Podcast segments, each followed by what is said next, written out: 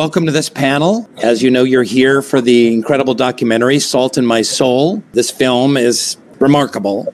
It's uh, obviously it's getting amazing reviews, and it was the number one documentary on Apple and Amazon. And in a little bit, we're going to play the trailer, and we're going to have a discussion with the film's director, Will Battersby. Will is there, and we've got, of course, Mallory's mother, Diane, brother Micah. Hi, Micah.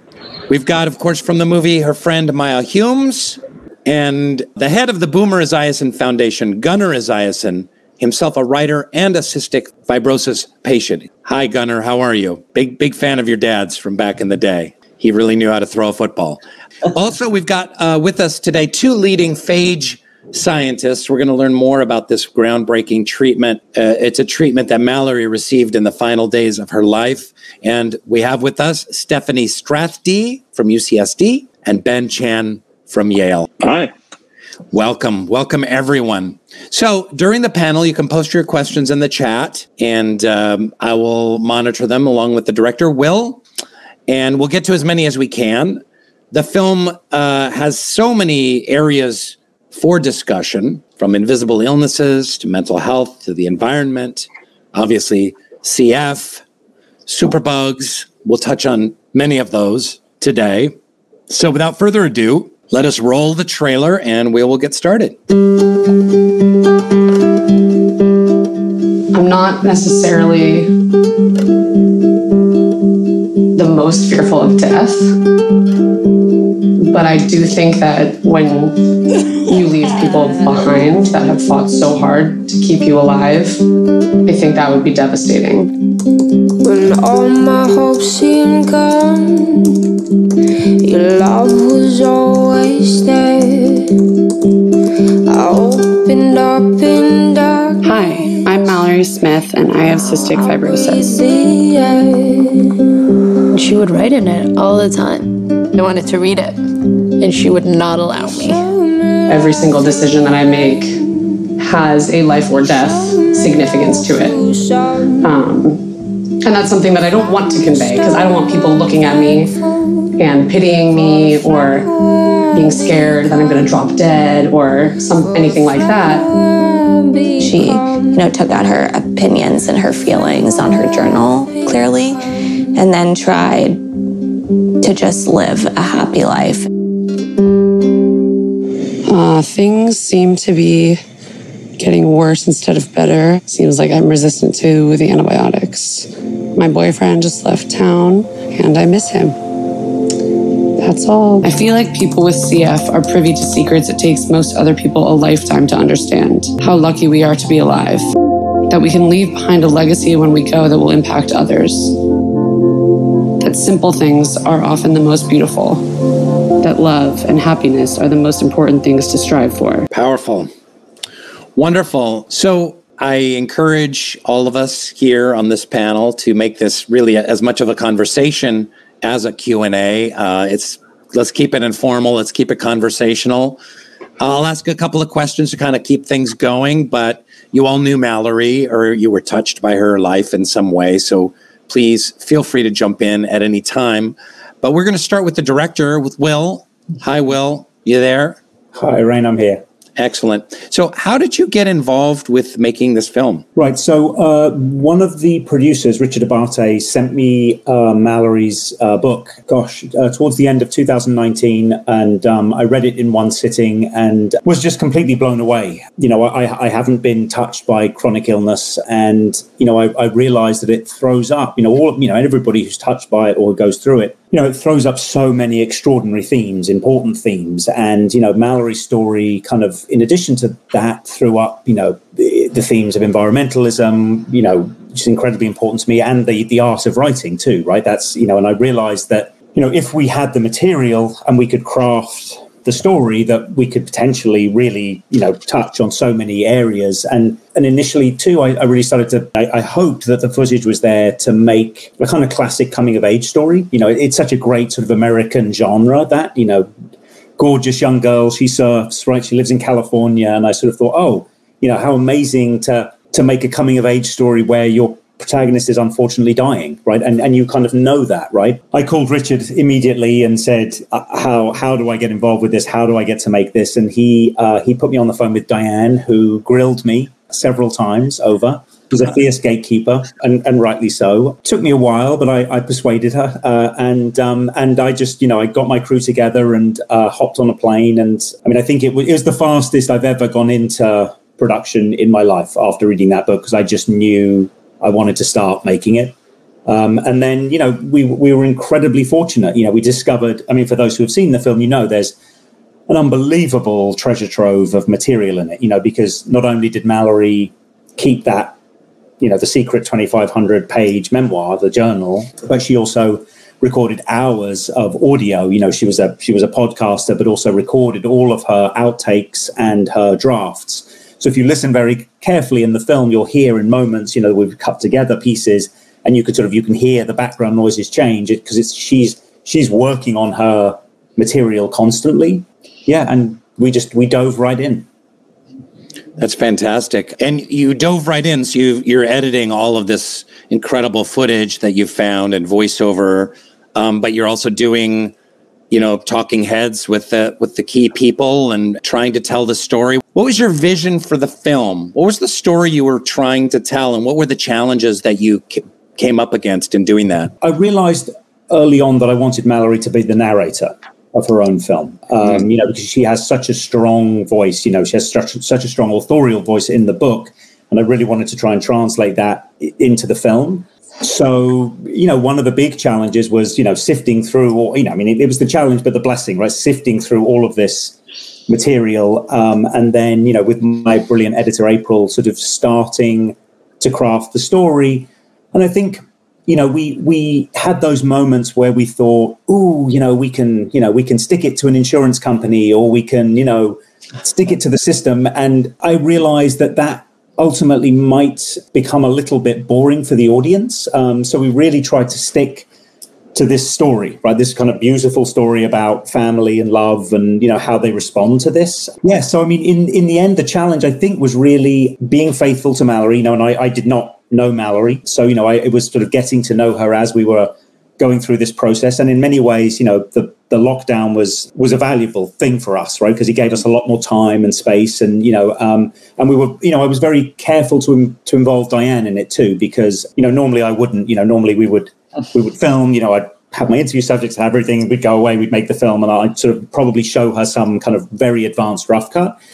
But I, my hunch in it was not to do that, and I think that was right. Um, so she continued to somewhat grill me, uh, but that was, you know, it, it gave us a lot, um, and was it was an incredibly moving process too. You know, because obviously Diane was still grieving. You know, we were making the film. I think Diane, right, two years after Mallory had passed away. So it was it was an extraordinary process to go through for us.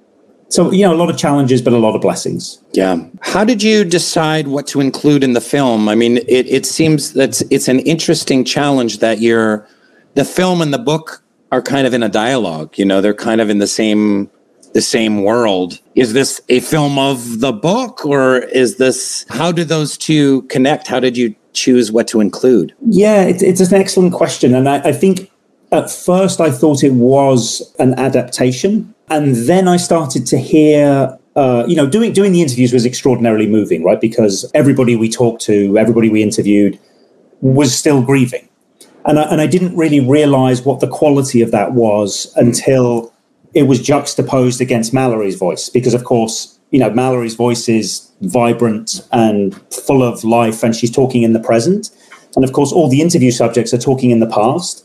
So there's this. I, I find, you know, I, I realize there's this extraordinary tension, right? And I think it creates that feeling of sort of slight unease and sort of not not bewilderment, but you know, curiosity for an audience where they're sort of right, like you know, Maya's talking in the past, Diane's talking in the past, Mike is talking in the past, but Mallory's talking in the present.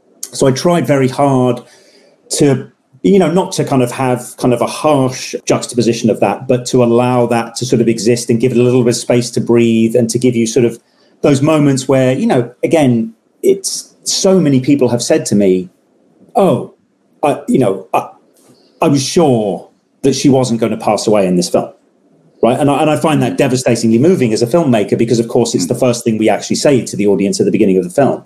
But yeah. it, it, I think again, it speaks to Mallory's spirit, right? That just that hope, right? And and it's it's been such a nice thing that the film is eliciting that hope. You know, even with the with the tragic outcome, that's you know the inevitable outcome. You know, so I think in a way, I'd love to say that was completely conscious on my part. You know, it may have been Mallory guiding guiding our hands a little bit. I think. And just so you know, Will, like you're among friends here. We all know each other, and you can just let the accent go. You don't need to. You don't. so I can do my. I can just go full Brooklyn back to my roots. Yeah, exactly. Just let okay. the. You don't need. You're not impressing anyone with the English accent. We don't. We're not like, oh, he's. He must be a good director. We. You've already made an amazing film. So just let it go. Let's turn uh, to Micah. Uh, as everyone knows, Micah is is Mallory's brother, and so nice to see you. Nice to meet you. So tell me about this experience. What was it like? You know, all of a sudden there's this book, this secret, hidden, locked away, password protected book. What was that like having that dropped in your lap? And uh, how was that reading it? And was there anything in it that surprised you? I think just what surprised me the most was the scope and magnitude of what she left behind and it was it was really bittersweet i mean it was really it was really great to read and relive so many memories and get some insight into how she lived but it was really challenging as well. I think it brought a lot of brought a lot of like eyes and attention and people reaching out with uh you know reaching out to see how i'm doing and it was you know a little bit overwhelming at times. Mm. but i still read you know i try to read one or two little sections from the book every day. It actually took me you know it took me about a year of the book being out to like read it all the way through. It just was tough for me to go there. Yeah it must have been. And, and anything surprise you in the book? The level of detail by which she experienced the world, I think, was the most profound for me. Mm-hmm. Um, mm-hmm. Everything, little things that I thought nothing of, she would have pages and pages of written about. Mm, amazing. Um, yeah, she was she was just so so incredibly like mindful and aware of her surroundings and remembered all the really little details about things. And why do you think she was doing this book? Why why do you think she was what was she expressing by having kind of this secret memoir going and all the tens of thousands of pages going throughout her life? I think it was, a lot of it was a way for her to kind of emotionally vent about a really just an awful hand that she was dealt. I think it was a way for her to kind of just lay it all on the line, knowing that she doesn't have to like sit around with her friends being sad all the time. And I think it was, really beneficial, like Talia mentioned in the film, just to kind of take her thoughts out on the journal and then try to live a normal life. One thing that was mentioned in the film and was and, and mentioned earlier was how hard this must be on you to and I know this is a sensitive subject, but being the healthy sibling and her kind of and rightfully taking up all this attention. Yeah. But that must have put you in a really difficult spot, and I'd lo- I just love to hear from your perspective of you know growing up in this Mallory world. Yeah. so I think I think the biggest thing that's stuck with me through it is it kind of I was like subconsciously conditioned to like put my own needs second, um, and it's manifested itself in a lot of ways, you know, in relationships and friendships and professionally. And I kind of tend to not like ask for the things that I need or vocalize how I'm feeling. Just, it's just kind of from like the conditioning of that growing up. Mm, that's, that's rough. Thank you so much. And we'll have more questions for Micah as, as we go along. Maya, I saw in the film you, you guys were roommates at Stanford. And so you knew her early on when her health issues weren't as bad and she was kind of at maximum health. What was that like? What was like being her roommate? It was so fun being her roommate. So we met freshman year and then sophomore year we lived in a two room triple. So we had three beds in one room and then the other room and this you you could actually see it in the film. It was not a big room and we had twin beds in one room and then we all studied in the other room and so that was the year, it was fun because that was the year I really got to know Mal, and that was the year we became best friends. We were so similar and similar in personality, but also similar in the way we wanted to experience Stanford. So it was just, it was really fun. And we had a third roommate named Makiko who was who is also just just always in the mix. And we would we would love to host people in our room, as I said, and all of that. But sophomore year was also when she started to get really sick. So it was it was a mix of you know having so much fun and going out and her playing volleyball and having friends in our room and then also going to visit her in the hospital and realizing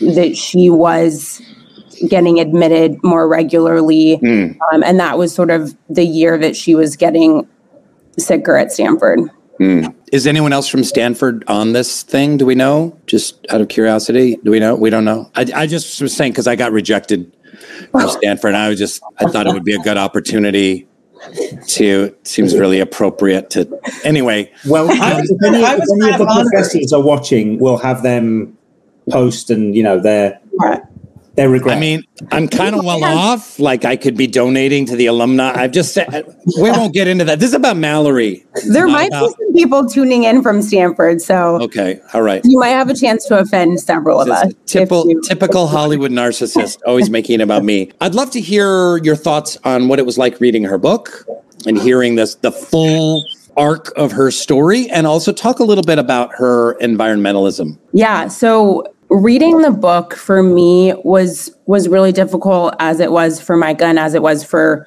for so many of us because we were best friends. I mean, we talked about so much, we confided each other, we were hanging out all the time, we spent so much time together. And just to realize that sophomore year in particular that being the first time that I was really spending a lot of time with Mallory that we were doing all these things and and experiencing college in the the very typical college way but at the same time she was getting admitted to the hospital. And not only that but she was going through so much internally.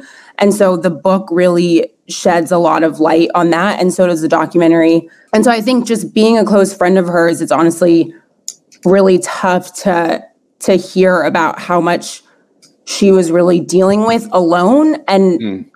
she is honest about the fact that she wanted to keep so much of it in her journal and keep so much of it to herself because she wanted to live a full and normal life and she wanted people to treat her like she could be healthy and like she could do things that everyone else was doing but hearing in the documentary and and seeing in her journal that she was going through so much that she felt really isolated and that you know, she was really, really scared was very, very hard to read. And so it was the layer of losing her, of course, and then also knowing that so much of what she went through was was not something that I was entirely aware of. And so I just think it's it's a it's a real lesson for me reading that book because Mallory being someone who was radiant and you know people would always talk about how happy she was and how she was always smiling and she was the warmest person. I have people who tell me who didn't know her that well at stanford who were just like she was the kindest person. She was always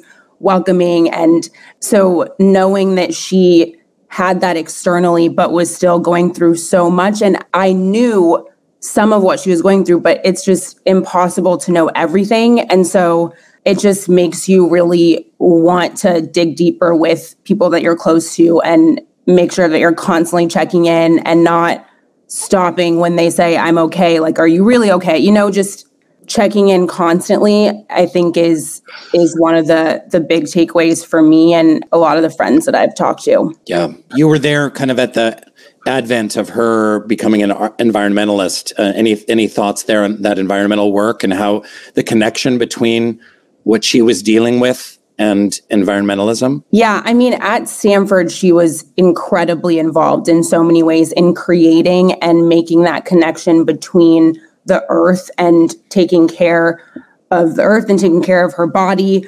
And really, it, I found it incredibly poetic and beautiful the way that she was able to bring that to life for people, to bring to life what she was going through and to really connect it to her passion for the environment. I know this is in the film and in the book, but she had such a love for traveling and such a love for the outdoors. And it just weaved throughout what she studied and what she was passionate about. And so I think that the fact that we have the book and we we have the documentary that really touch on that is incredibly special. And I feel like she was able to do so much in the 25 years that she was here to really push that forward. Yeah, wonderful. Wonderful. Thank you, Maya. Gunnar, hi, how are you? Nice to nice to see you. Likewise. Thanks for thanks for doing this, Rainn. Yeah, of course. So you're the cystic fibrosis sufferer here. And I know you, I, I, can't even imagine what it was like to read her book and identify with Mallory in so many different ways, even beyond the disease, mental health, the perspective it gives you, and the, the countless frustrations as well. And is it true your, at your wedding, they had a, uh, a, a quote from it? from the from the book?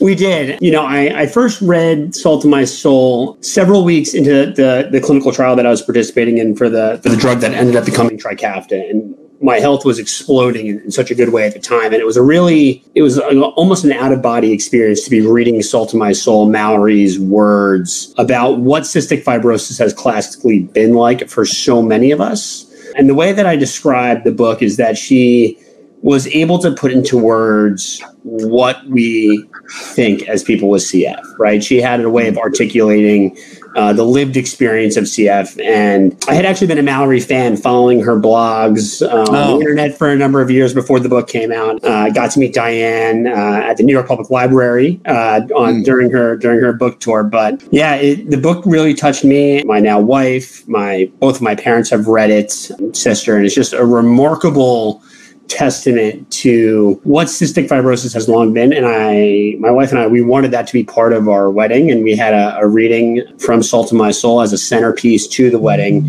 I can, I can, I can tell you, Diane, that quite a few people probably bought the book after the wedding. So uh, I haven't seen my commission quite yet. I know that uh, the book sales were definitely nudged in the right direction after it. And, I, and tell me about this drug trifecta. I'd been reading a little bit about this in preparation, and there was a lot of references to it, but I don't know anything about it. Yeah, Trikafta. So it, it corrects the underlying uh, protein dysfunction of the heart of cystic fibrosis. It's appropriate for about 90% of uh, CF patients, mm. and it's essentially transformed the condition overnight. The experience that Mallory describes is one that I very much lived myself in my early to mid 20s. Most mornings, getting from the bedroom to the bathroom uh, to brush my teeth was a real struggle, right? I experienced the, the deep watery cough, the fevers, the chronic infections. I spent, you know, cumulative year on IV antibiotics for for quite a few times for over quite a few years. And I think what Trikafta has really done is is it's made cystic fibrosis largely a manageable condition for a lot of people. Right? There's still a small portion of the patient population that requires uh, new innovative therapies, but one thing that we all require across the board are novel antibiotics or novel yeah. antimicrobials. And uh, I think, and that's and that's what you're doing with the foundation too, is addressing those superbugs. Yeah, and you know, thanks for bringing that up. Yeah, one of our main advocacy points is really bringing awareness to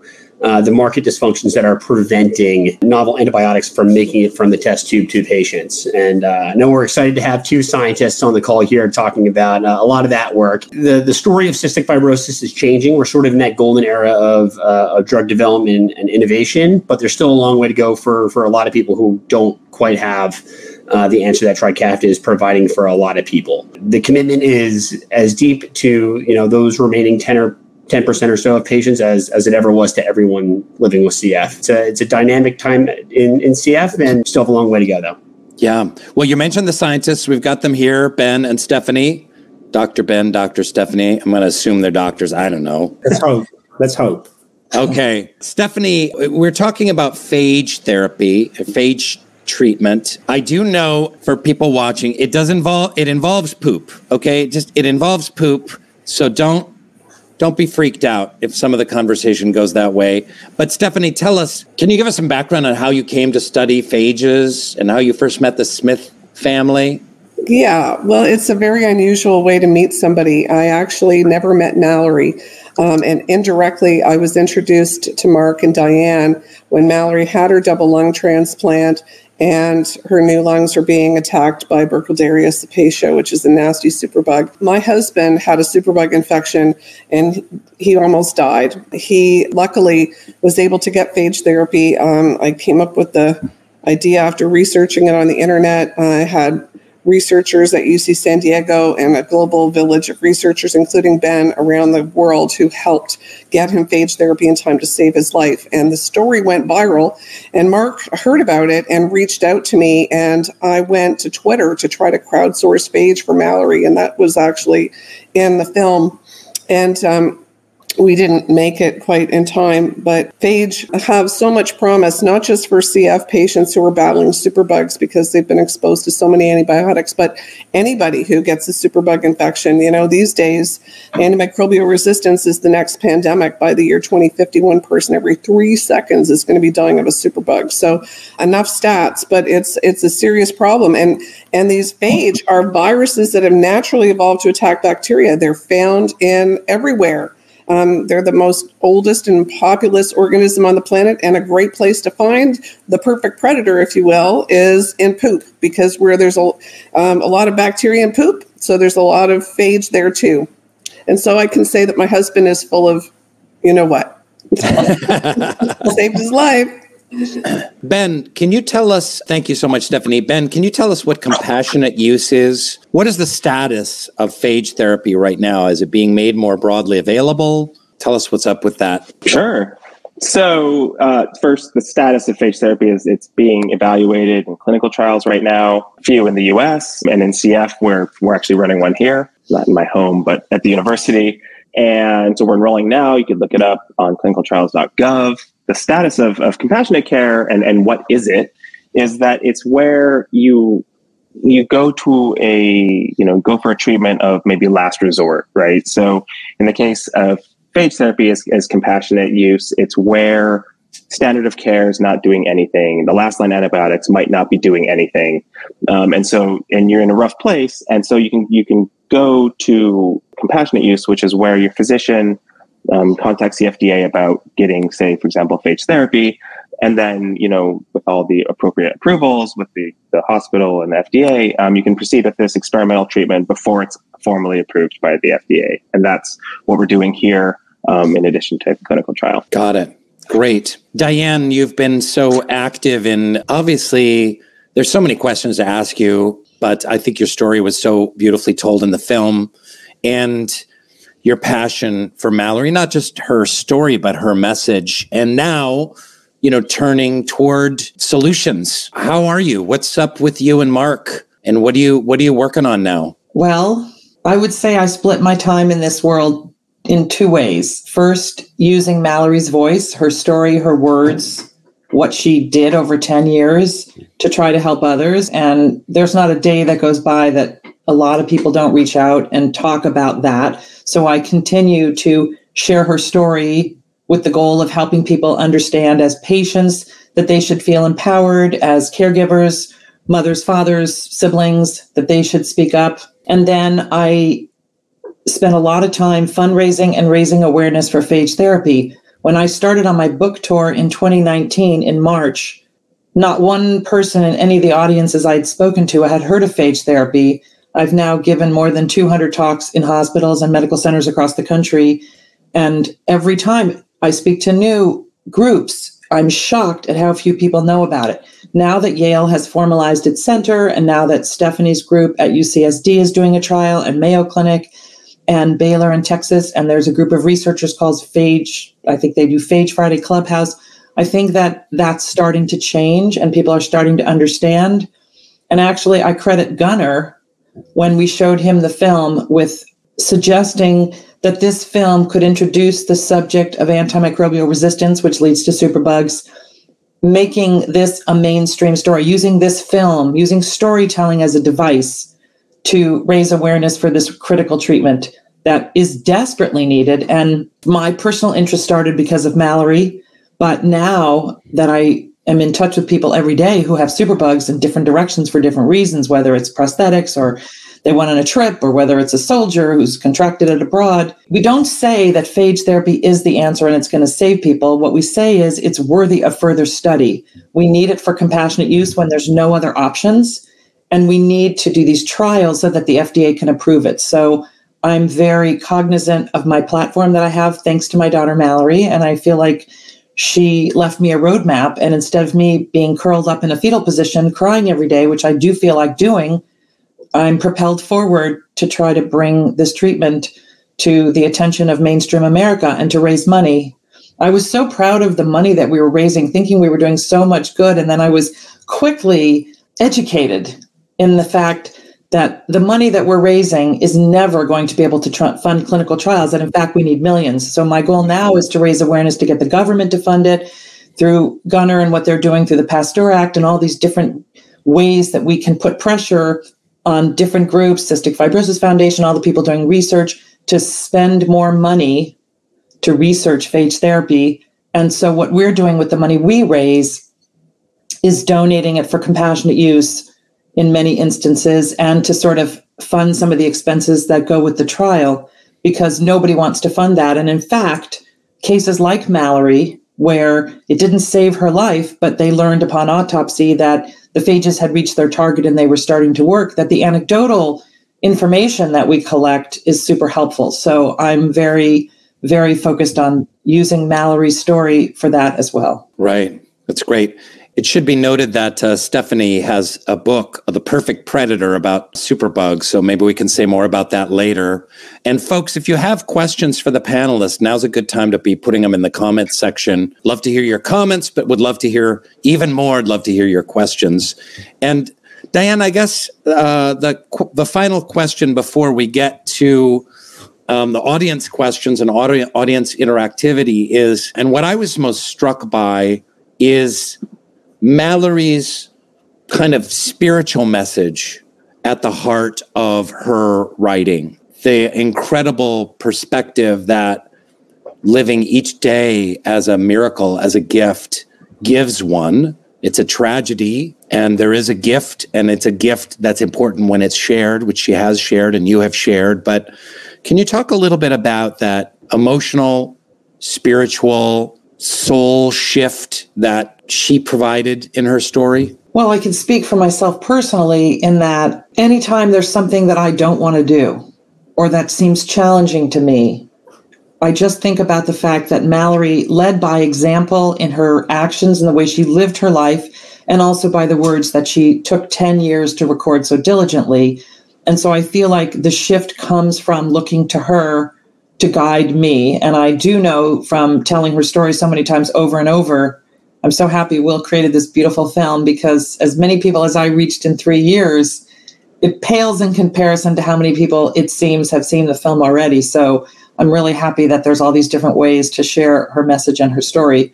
But I also think that her message is very simple, which is live happy. But I also think the fact that she took the time to record this and allowed me to share it publicly is a reminder of what Maya was saying, I think, we all have to remember that people around us who may not us who may not tip their hand to show us what they're really thinking, we're all struggling, especially now with COVID. People have all kinds of mental health issues. You don't always know them. I mean, that's the whole thing about invisible illness. And so I do think that her story has shed a lot of light on that and has raised a lot of awareness for the suffering and the struggling that people, no matter what their condition is, are dealing with. And some people who seem perfectly fine are just not. And and that's a really important message as well.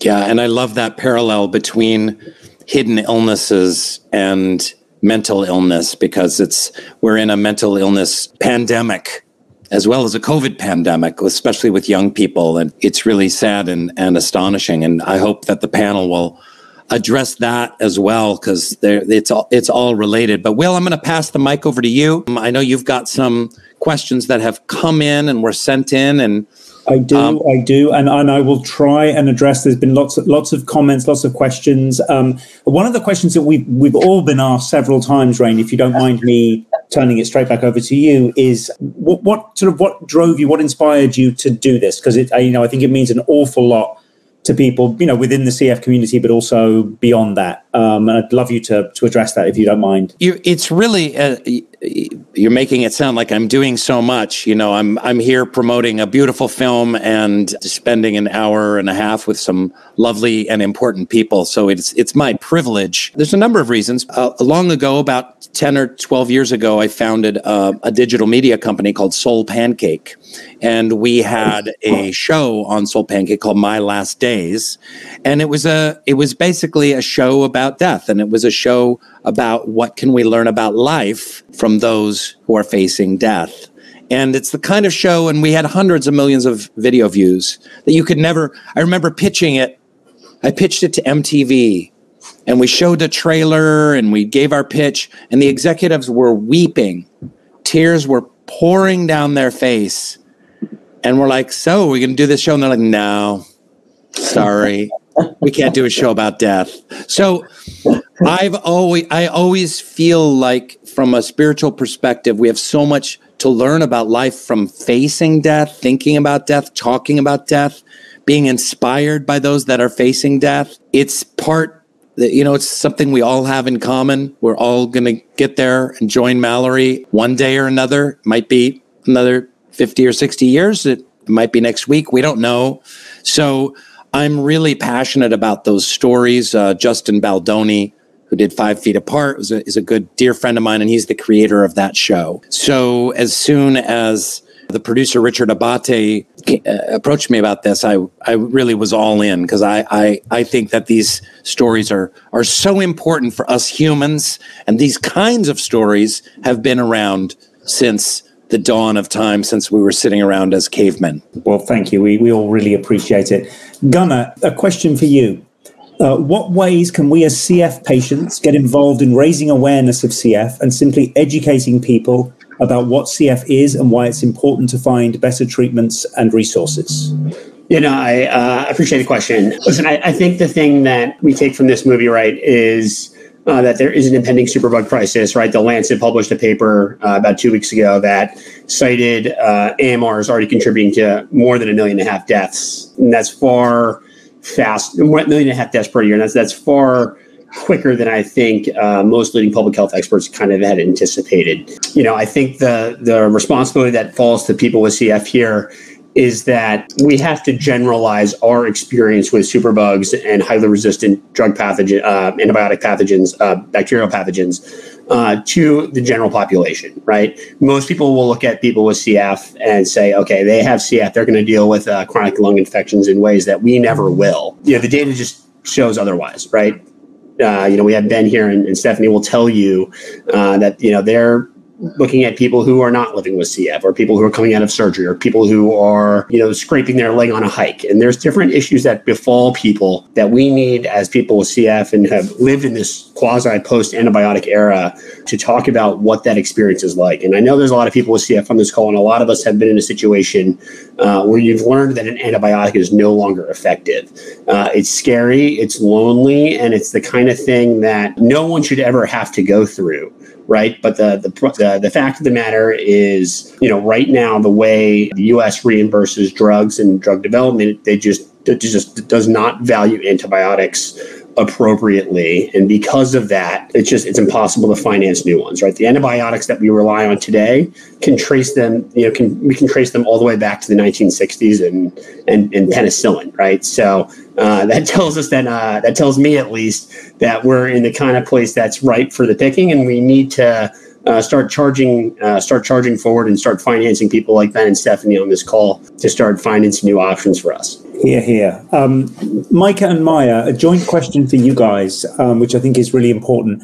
What's your best advice as sibling and peer to better support someone in your life with CF? I would say be there during the tough moments. It sometimes can be easy, like when they're in the hospital or staying home doing treatments or anything like that, to kind of put it out of sight, out of mind. And I would just say, yeah, I mean, you know, cherish every moment, be there, even if it's just going and visiting your friend or your sibling in the hospital or sending them a card, cherishing those that time you can spend with them. Maya, do you have anything you'd like to add? I would say everything that Micah said and really asking how they want you to support them. Like, you know, for Mallory, I think that again, one thing that she really wanted was to live her life fully, to live her life happily. And so she didn't want it to define her. And so, as much as I wish that I had known everything that she was going through, I also realized that that was a conscious choice on her part. So, I think just making sure that you're constantly asking how you can help, how you can support, constantly checking in. And, you know, when your friend says that they're okay, just asking again and, and making sure that you're not taking their answer just at okay. So, you know, if I were to if I were to support someone, I would want to make sure that I was just constantly asking what would be the best way to do it. Thank you. Thank you very much. Diane, there's a question here, and it's interesting. We've had a, had a few comments about your uh, your infamous no pity party quote. you know, and, and people were saying it sort of, you know, it worried them a little bit as a as a tactic. You know, that they they feel like you know sharing emotions and you know you know being open with each other is is you know may, maybe maybe a better tactic. But which sort of ties in with this question, which is you know uh, do you think that certain family values or perspectives helped you give Mallory such a sense of purpose and positivity? And and, and I'd love you to talk because I know you and I have talked a lot about it. You know what what that no pity party, what it did, like what what what it what it did for you, what function it served in the family. I have a lot of, you know, I've had a lot of time with a lot of patients, and what often happens is that people can fall into woe is me they fall into it if they get a parking ticket. They fall into it if they don't get a grade that they want. And extract, you know, take that and magnify it when you have disappointing losses when you have a health condition. You're planning a ski trip and you have an exacerbation and you can't go, which actually happened to us. We were supposed to go with Micah and Mark, and uh, the doctor said, no, it's too cold up there and your lungs are going to constrict and you can't go. So, what do you do? Do you say, woe is me, or do you pivot immediately and that's what the no pity party was really about, which is not that you're not supposed to feel those emotions, but that you're not supposed to dwell on them and focus on the negative because the glass is always either half full or half empty. And I describe in the film that day where Mallory had been up for 24 hours.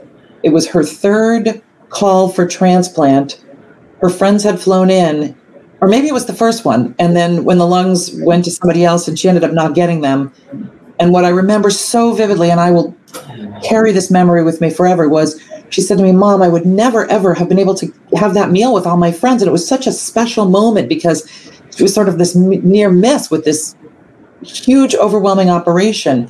And I think because of the tone that I set in the house, she copied that and followed that and chose to live happy and chose not to really emote. And we always tried to make the best of every day. And if she was supposed to go to a party and she couldn't go because she got sick or she had to do extra treatments, I would move the party to our house. So that no pity party defined every single day. It just meant don't dwell on what you don't have, think about what you do have. And I know I used to drive, and I'm sure Michael will remember the perspective lecture. I used to go to People magazine because they have that article where they would show some hero who's, you know, blind or has no legs and they've climbed a mountain or do, done all these things. And I used to read those articles to both the kids and I would say, you have to have perspective yeah, it's you, what you have is difficult, but people have it worse. It's always worse. So as long as you're, you know, you you can figure out another way forward. So that's really what that was about. Thank you. So we also, I just want to mention, we have several comments about poop, Rainn. Uh, thank you for eliciting those. Everyone basically, uh, my favorite, any of us with or taking care of a CF are, are not scared of poop. So okay. I think we're in we're in good company for some poop gags. Um, well, well, speaking of poop, though, I do want to know specifically what is phage therapy and how does it work it's i find it i find it fascinating and it has a fascinating history when you read about it, like people were experimenting with it like a hundred years ago or something. So Ben and Stephanie, you guys should take this. Well, I can start, but I'll let Ben chime in uh, because uh, Ben is a bona fide, uh, you know, phage researcher. I just came by this because my husband nearly died and fell into it. But yes, phage were discovered over a hundred years ago. They had a strange history. Um, when penicillin came on the scene, phage was kind of forgotten because phage are viruses that attack bacteria and they have to match to a specific bacteria. And so um, they're a bit finicky that way. But um, if you have a giant phage library that maps onto a giant superbug library, then it's it's actually relatively easy to source phage for many superbugs, and that's what Ben and I are actually working on. We're our two centers, which are nonprofits, are collaborating together to build a giant phage library so that we don't have to go to Twitter to crowdsource phage for somebody like Mallory. We can actually go to the library. Ben goes to his you know walk-in you know fridge and pulls out you know a sample, and then is able to kind of um, see, oh, yes, this is going to match so and so's um, superbug, and, and it can be ready really quickly. And when it matches, it works really fast because, you know, phage multiply within the body as long as there's bacteria there that they match to, and then they're just naturally eliminated by the body as well. So, um, correct me if I'm wrong in any way, or chime in there, Ben. You're the expert. no, I, uh, well, that's definitely, you know, nailed it. It's really just a form of, I guess, personalized medicine where we're going and finding, you know, specific phages for someone's specific bacteria and we just match them um, and, you know, treat an infection. And, and like Stephanie said, it can work really quickly. And the bigger the library, the better. And, you know, we're all working, you know, really collaboratively um, to try and build a really huge uh, phage library so that you know we can respond really quickly. If if, if someone's really got a, a horrible infection then we can respond and, and get there you know hopefully within a week obviously with permission from the fda and, and, and all you know the regulatory stuff. But the goal would really be to just have a, a nice quick turnaround. And so yeah. And one question, um, and I just want to give a quick shout out to uh, one of our wonderful uh, non-profit partners, the, the, Cystic Fibrosis Research Institute. They and, and the Boomer Esiason Foundation have been amazing partners for us. But they added on to the question. So what happens to the phage once it's no longer needed in the body? Sure, I can take that one. They just they break, right? They fall apart. So they're just viruses that are just drifting around. If there's no susceptible bacteria, um, they're just they fall to pieces. So they're self-limiting. And, and someone has asked, "What is Ben's nonprofit?" Oh, um, so I, I, don't run a nonprofit. Um, I, I, we work at the Phage oh. Center here at Yale. At um, Yale at the university. Yeah. So, but we're definitely a nonprofit. We don't charge anybody I, anything. I suppose people could always donate to Yale because Yale doesn't have much money. And, yeah. and ours at UCSD is called IPATH. It's the Center for Innovative Phage Applications and Therapeutics. Anybody with a superbug can contact us by email, either Ben or myself. Um, we often work collaboratively to find phage or purify phage for people. Um, it's ipath at ucsd.edu. You can put, I, that, I wanna, put that in the I, chat and um, go ahead, Diane. I want to say something. I want to make sure that we take a moment to mention Mark, Mallory's dad, and my husband, because honestly, Stephanie saved her husband with a superbug. Uh, ben was doing what he was doing in the lab. Things were happening, but it was Mark really in a desperate search to save his daughter, looking for any treatment he could, getting in contact with Stephanie her sending out the tweet, and then Mark having this vision to treat patients with cystic fibrosis um, with phage therapy before their lungs deteriorate because lung transplant is not a great option, even in the best case scenario, because you're on immunosuppressants. And so, Mark, if you're listening, thank you for reigniting interest in this and putting all of us on a journey forward. Well, we've all got to thank you, Diane. You have donated all the proceeds from Salt in My Soul, both the book and the movie, to phage therapy. And IPATH and Ben's program and others have benefited. It's saving lives. So, congratulations to you. Oh, thank you. So we have a question uh, from a patient, uh, a CF patient, who is suffering from a superbug. They don't say specifically which, and they're wondering how they can be considered for compassionate use or inclusion in a clinical trial. I could answer that one, hopefully. um, they could, uh, for clinical trial, um, you could send us an email. Uh, mine's just b.chan at yale.edu. You know, if, if it's outside of the trial and, you know, everybody's on board, including the FDA, obviously, um, we could try for compassionate use and I'd be happy to talk about that with them anytime. Um, you could send an email or, or text me 203 815 3235. Hopefully that wasn't a mistake. Um, but yeah, anytime we can talk about it. Right. I, I think I think we should add. I think we should add one more thing into that. I think that everybody should tell their local cystic fibrosis center, their local chapter, their doctor, their clinic. We need to remind them that this is an important and viable treatment because I hear from parents all the time who say, I talk to my center, they haven't heard of it, they don't know about it, they don't believe in it. I think people need to put pressure on people to raise money, to give money, to spend money. We need to do a lot more because this is a really serious problem and it is not getting the attention or the funding that it deserves. And, and Gunnar, some, somebody asked, and I think this sort of this chimes in with this is what what do you feel the CF community has to teach the world? You know, beyond. I mean, obviously there's some science here, right, that we're getting into, but what would your answer be to that question? Yeah, you know, I think the story of cystic fibrosis is one of remarkable transformation.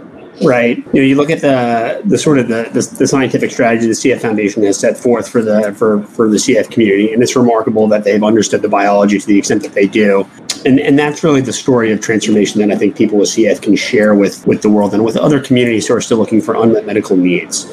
I think the the superbug in, in, in, the AMR piece is a little different. It's one that can be generalized beyond the CF world. And I think, you know, for me, I'm the kind of person who really only has an antibiotic or two left in my drug arsenal, right? Uh, and when I was, you know, definitely at my sickest, or when I was uh, sort of first starting to recover, um, you know, I was very much in the same kind of camp that Diane and Mark were for Mallory, looking for any other options.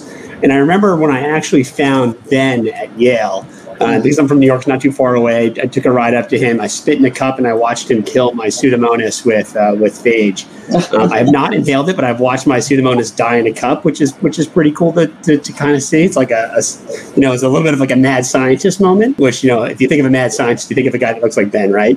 Ben is the the classic mad scientist. But you know, I, I think what we all have to do as as people with CF is we have to be loud in front of our policymakers, right? There are bipartisan uh, answers to the AMR issue standing in front of Congress from the Disarm Act, which will increase reimbursement for new novel drugs, uh, novel antibiotics, and then the Pasteur Act, which actually will turn antibiotic drug development into something like a Netflix subscription, where the where the government will essentially buy uh, buy drugs up front with that, and then leave them on the shelf and allow them to be used only when necessary. Both are great options, I think. And if you're really someone that's really genuinely interested in learning about the the economics behind the antibiotic development, uh, behind the antibiotic market. Uh, that's what I would consider doing, looking into both Pasteur and Disarm, understanding how uh, they could affect you personally and affect uh, the antibiotic development space and uh, and advocate for change. Or that's you know it gets down to uh, the people of the United States, you know, in this country affect our policymakers here. You know, we're fortunate enough to have a democracy where, you know, you can get on the phone and, and call a policymaker, right? We all have that power to do so. I want to say, as, uh, and Will, I'll let you, Will and Diane have last thoughts here, but I just want to throw out, like, love to bring this around. We've been talking about phage therapy and policy and whatnot and science, and that's all great. But let's bring this back to Mallory and Maya and Micah, what do you most remember about Mallory? What do you hope her what what do you what do you see her vision as? And what do you what do you carry with you that you got from her as you live your life? I carry with her i try to do my best to carry her generosity and perseverance. Um, i think those were her two i mean she had so many great characteristics, but I think those were really her two, the two ones that stand out to me the most. Um, and I try to live a life that would make her proud. She would be, Micah. She would be. I would say I carry just the funny, c- crazy memories that I had with Mal. I mean, what I really want to convey is that you know, not only was she this incredible person that you can get to know through the memoir, but she was funny and we would you know we were able to talk and talk and talk for hours about the most random things. She loved i mean she loved going on adventures. She loved hiking. She loved so many things with friends. And i just think that when i you know think about our friendship i really take with me all the times when we were rolling around on the floor laughing or you know just being best friends and and having so much in common. And so I really hope that people are able to take that away as well that she really lived life so fully and had so much joy along with a lot of the pain that she experienced. Having her as a close friend was was very very inspiring and also just something that felt completely normal at the same time, right? Like she was just the kind of person that you wanted to give good news to.